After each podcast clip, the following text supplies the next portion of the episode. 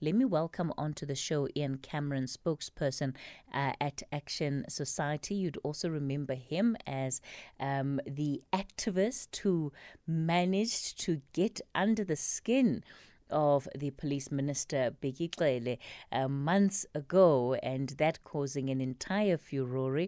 Ian, good morning to you. Thanks for your time this morning. Good morning. Thank you very much. It's good to be with you.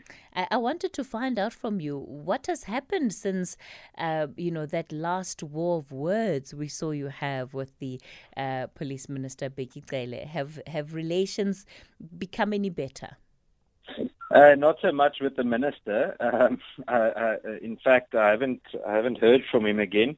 Um, he did mention it once or twice uh, in in certain public forums and parliamentary discussions, but uh, thus far nothing nothing much has changed in terms of the minister's management of the South African Police Service. I must say something that does seem to be on the increase uh, is the amount of complaints that we are getting from police members about the horrific circumstances that many of them work in you know, it's always easy for us to just criticize police, and it's important that we do hold them accountable. Uh, but it's also important that we acknowledge the the very tough circumstances that ground level members work in. Mm. Ian, I want to focus then on what was you know, a really big talking point last week, and it was, of course, that tragic killing of a German tourist in the country. And it led to different statements that we saw by the police minister, but also uh, by the tourism minister, Lindiwe Sisulu, who went on to describe this country as a safe country and, you know, basically said that matters of, of crime in this country are, are not out of control. South Africa is a safe country um, for not just South Africans, but also for tourists. Your take on some of the comments that we have seen? Um, I must be honest, I, I was quite uh, on the one hand, I can't say that I was shocked that it came from the mouths of the ministers that were discussed last week, namely Minister Sisulu as well as Minister Bheki Cele. Um, but you know, it is very worrying to to see the very arrogant or ignorant way in which they say these things whilst the country faces about three murders per hour. That's obviously according to the last police statistics that we that we saw.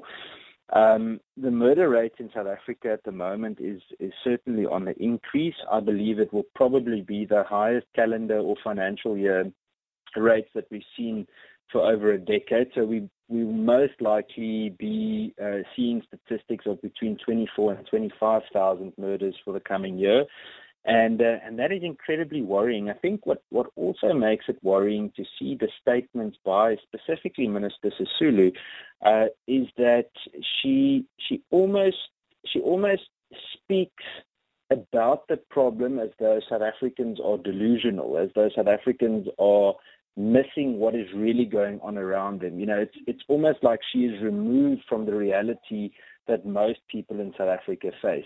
And, you know, I almost want to challenge her to go and say that to a place like, I don't know, Khayelitsha or Diepsloot or uh, Gugulethu or Mitchell's Plain. You know, they, they, there are lists of hotspots in the country that certainly do not tell the same story that, that she's telling the world. And that becomes important because ultimately um, these would also be ministers that, in many respects, are tasked with finding solutions. How can one find, uh, you know, efficient solutions to problems if there does seem to be a level of denialism around the extent of the problem?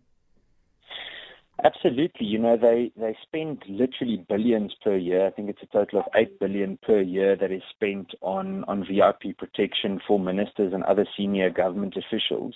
And um, and it, it's as though other places of concern uh, just seem to be, you know, have their have their backs turned on them. Um, the example that I that, that I think is so relevant today. This morning, I, I, I went and checked all the shooting incidents, and these are just the gang-related shooting incidents for Sunday, so yesterday, um, just for the Cape Flats. And I came up with a list of over 14 places in the Cape Flats, and four of the 14 places all had more than one shooting incident. Um, it, it, certainly, it cannot be that Minister Sisulu and Minister Cele don't notice what is happening. And I think, you know, it, it also is a is, is quite a slap in the face to poor communities in South Africa because they usually bear the brunt of the highest frequency of of extreme violence, uh, you know, in, in South Africa. And it's as though the, the ministers do not acknowledge the the immense danger that many of those communities face. So yeah, it's it's it's concerning, and I'm not quite sure, to be honest, how how do we get them to acknowledge the problem because it's almost like they're oblivious. Mm. Ian, how how would you want to to see them do things differently? So, is it a case of approach? Um, is it a case of yeah yeah let me not let me not give you leading questions hmm. but you you you, can just tell us you know from from yeah. your view what you think they they can do differently yeah so i i think firstly is is to it sounds a bit uh, i'm saying this tongue in cheek like an alcoholics anonymous meeting you know is to acknowledge that there is a serious problem and then to to to tell us and to communicate with communities in south africa what the short, medium, and long-term strategies are to, to take on these problems. But they'll need to acknowledge that the South African Police Service is really not a healthy institution at the moment. I mean, their inter- own internal survey showed that just over 50% of members don't trust their partners or the members that work with them. Um, and there are many other uh, figures that we can look at. The, the point is they need to acknowledge this. It would be fantastic if, if they could have sessions where communities can actually not just raise complaints or, or, raise issues, but take part in building the solutions. You know, bring back reservists, for example, to put some kind of statutory power back into communities, uh, bring back specialized units that target gang kingpins, that target other organized crime bosses to, you know, literally chop the snake's head off and, and, and share these solutions, obviously without destroying the sensitivity of certain matters, but share these solutions with communities. A good example, as a very basic example, is you know, two weeks ago, little Mia Botha was murdered in the Western Cape, close to Paarl and um, and the police just did not communicate with the community, and it ended up, you know, it got to the point where things, um, it luckily didn't turn violent, but where the community was incredibly frustrated and still are. And my point is just, but why is it a us and them matter between government and the community? Why don't they pull the community in and let's build these solutions together? I mean, I can go into hour-long discussion about the solutions, but I think the core of it is to to really make communities part of the crime combating solution instead of creating this idea that the state just wants centralized power of crime combating efforts. Mm, it's such an important point that, that you're raising about the role that communities can play because it's not also just about increasing that greater awareness because we know that a lot of the, these criminals come from communities, so it's not that they're unknown. But if there's a better relationship of trust between South Africans and police officers, then you could well find that it's much easier to investigate cases and bring them to book. But as long as people feel that if I go to the police station and tell them what I know, I then become a target of you know potential criminality rather than that I will be protected that that of course also has an impact on the ability of people to report. Absolutely, and, and you know many people don't feel safe to report, and, and this is where the specialized unit uh, solution comes in. Um, and I can use organized crime and, and gangsterism in parts of South Africa as an example to that. So in 2003, many of the specialized units were disbanded.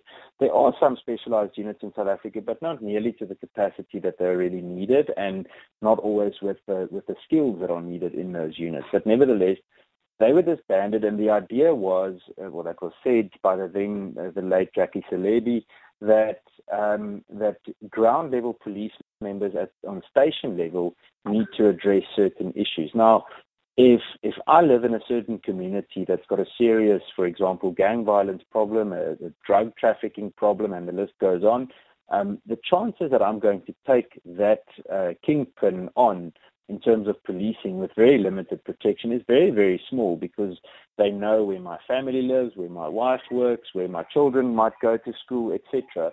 So it makes it incredibly difficult without specialized capacity. And, and that's where government is seen lacking at the moment. You know, people literally refer to SAPS in, in some cases just to get reference numbers because police members themselves feel um, feel exposed to the dangers that um, that uh, are, are, part of them trying to combat crime without strong leadership or the relevant resources that they may need. All right, Ian Cameron, we'll leave it there for this morning, and he's with Action Society. Thanks for your time.